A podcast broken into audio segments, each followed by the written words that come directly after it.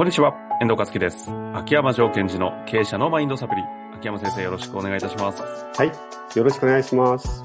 さあ、ということで今日も行きたいと思いますが、早速質問来ておりますのでご紹介させてください。はい。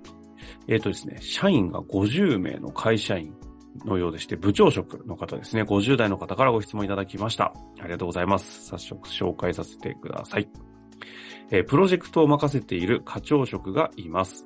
進行状況を聞こうとしても、ずっと自分の話をしたい論点で話をし続けて、こちらの聞きたいことがなかなか聞けません。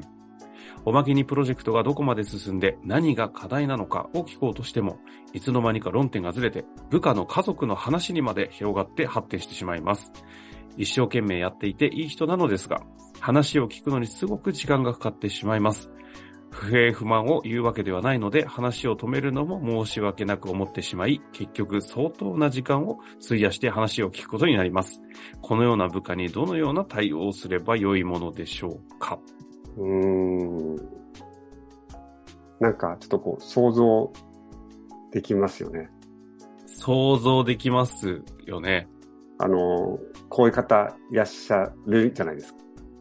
なんか悪気もなく、うんうん。えっと、ちょ、え、秋山先生のイメージどうなんですか？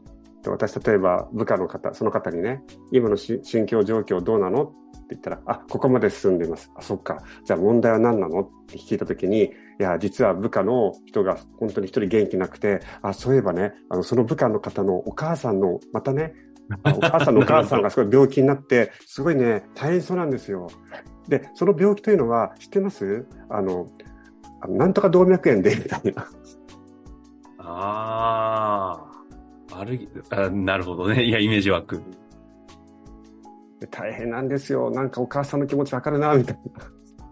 気づけば、あれ？うんプロジェクトの、あの、期限、進行状況どこ行ったんだっけ？と思いつつ、そうそう結構真剣に話してるから、し止めるのもできず。そう。し、こういう、この課長は部下の家族のことまでも心配してるんだ、いいなと思うと、逆に止める私が、こう、白状の人に見えたりするとか確。かにね。いや、そのことよりもさ、プロジェクト今進行の話聞いてるからさ、うんごめん、ちょっとその話は、って言えないですよ。言えない、なかなか。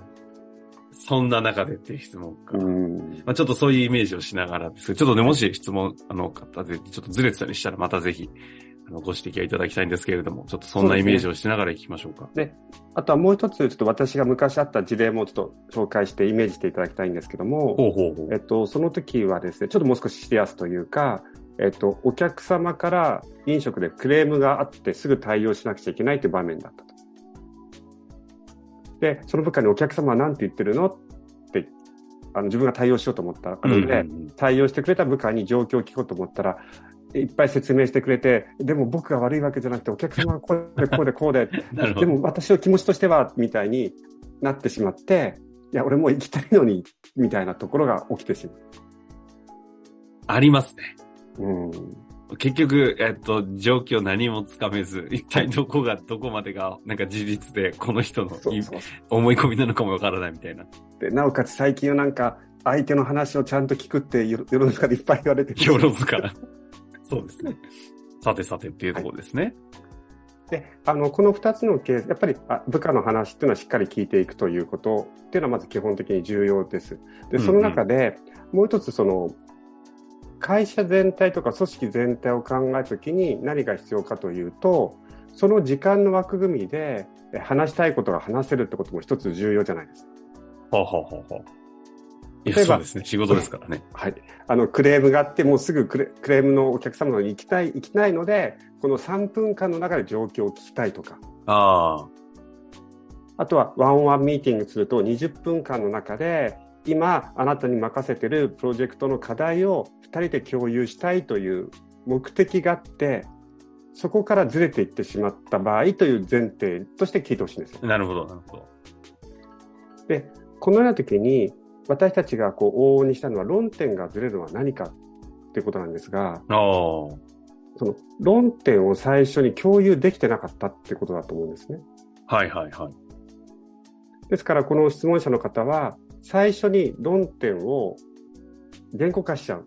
うんじゃあ、今から、あの最近どうプロジェクトちょっと教えてって言うと論点ないじゃないですか。プロジェクトが論点ででかすぎます、はい。で、今、あなたが任せているプロジェクトの進行状況、そして君から見れた課題は何？それを聞きたいんだ。なおかつ、あの、お互い時間があるから20分の中でこの話を引き出そうねっていうのをまず抑えちゃう。うん。うんうんうん。じゃあ、秋山先生、それ言ったとしてもずれるんですよ、そいつはってなるとは思うんですよ。ずれてもいいんです。論点をちゃんと言ってあるので、その論点に戻しやすくなるんですね。はいはいはい。あちょっとごめんって、これはまあスキル中断っていうやつなんですけども、しっかり割って入って、ちょっとごめんね。その部下の家族のことと、今日打ち合わせの論点はどこがリンクしてくるかなっていうふうに聞いてほしいんですよ。ほうほう。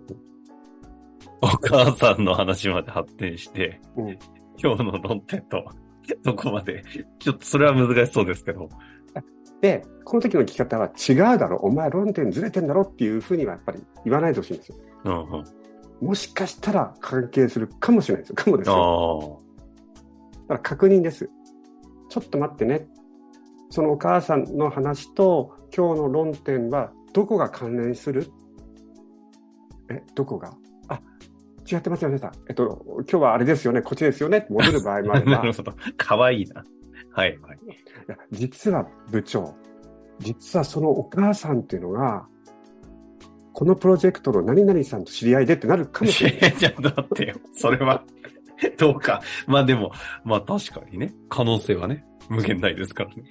というのは、やっぱりお前何余計な話してんだよっていうのが伝わっちゃうと、あもうお話できなくなっちゃうんですあ。ね、はあ相手って。だから前提は、きっとその話と論点は合ってるはずだと僕は思ってるんだけど、あうん。見えないからうん。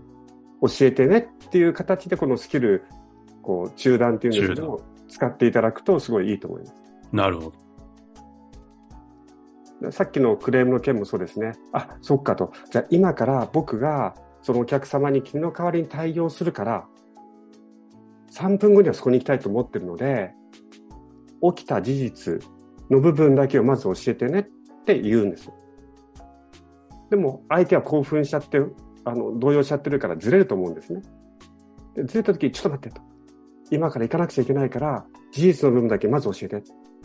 その背景はまた後でゆっくりちゃんと聞かせてねっていうふうあに、私はなぜこれがそう思うかっていうと、自分も論点ずれちゃうんですよ。おうおずれがち？あの、やっぱり想像しちゃうので、いろんなこと妄想しちゃうので、やっぱり自分も論点ずれるっていうのをちょっと認識できてるので、人って喋ってると自分の思いがあってフックがあるとね、そっちの話しちゃいたくなるよねとかっていうのは、なんとなく自分自身に感じてるんですよ。ああ、なるほど、なるほど。確かにだか、あの、秋山先生、以前、あの、ど、どなたかに、あの、ち、ち、宙に浮いていくみたいなことを言われてるのを聞いたことありますけど。そうそう、話してだんだんだんだんこう、ぽわーって浮いていっちゃうっていう。なるほど。でも人はありますよね、これ。ですから、その論点がずれるのがいけないじゃなくて、やっぱり人がその人の気持ち、その時のシチュエーションとか気持ちで論点ってずれちゃうよねって。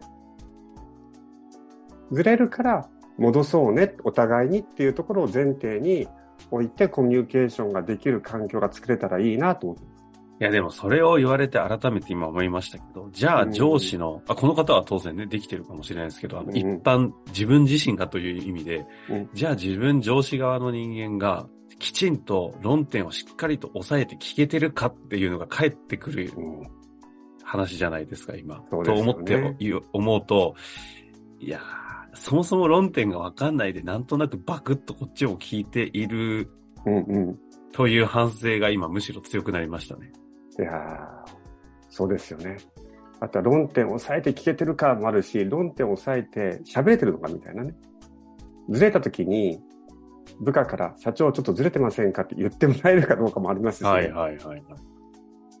ずれてますか？って時に実はずれてない時もあるじゃないですか。うん。ごめんね、ずれたように聞こえちゃったけども、実は関係してくるんだっていうコミュニケーションもしたいし。うん、うん、うん、ですからやっぱここは、あの、論点が、私たちは論点がずれることが悪いこと、いいことじゃなくて、ずれちゃうよね。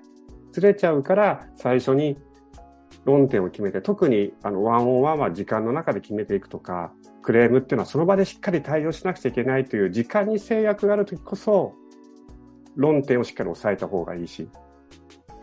論点共有がきちんとできていないという点をまず確認しろとなると、あの、部下をどうにかしていけないっていう視点もありますけど、何よりも一旦やっぱり上に立つリーダーとか、この方で言うと部長職なんですかね、はい、の方が、どうなんだと。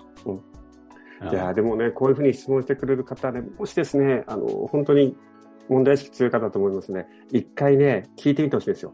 部下の方に。うん、俺って喋ってる時に論点ずれる時あるんだって。もしかするとそういうことやってるかもしれないし。なるほどね。聞くの怖いですね。怖いですね。あ、ただですよ。大切なのは、このように時間に制約があった場合は、特に論点はずれないようにお互いに注意しましょうっていうのは重要で、そうじゃなくて、大きいテーマでフリートークでどんどんずらしながら、ああぶり出そうぜっていう時はまた別だというふうに、分けていかないといけないですよね。はいはい、それね。つい、あの、直、直進、直、直線的な上司たちは、あ、それ、あの、関係ないから。そうそうそう今飲んでこっちは。そうそう。B、BTS? みたいな。どうでもいいですよ。一番、あの、関係性に問題が起きるやつです。そうです。あくまでも、そう。あの、ずれながらその中でいろんなものをあぶり出そうというコミュニケーションもめちゃめちゃ重要ですからね。ということで、まあ、その、はい、絞った時に論点をちゃんとずらさせてやらなきゃいけないと。かといって、論点以外、論点がないその対話的な話っていうのも、それはそれで重要ですよと。重要ですね。はい。活かしていただけたらなと思います。ありがとうございました。はい。ありがとうございました。本日の番組はいかがでしたか？番組では、秋山城賢治への質問を受け付けております。ウェブ検索で、秋山城と入力し、検索結果に出てくるオフィシャルウェブサイトにアクセス。その中のポッドキャストのバナーから質問フォームにご入力ください。また、オフィシャルウェブサイトでは無料メルマガも配信中です。ぜひ遊びに来てくださいね。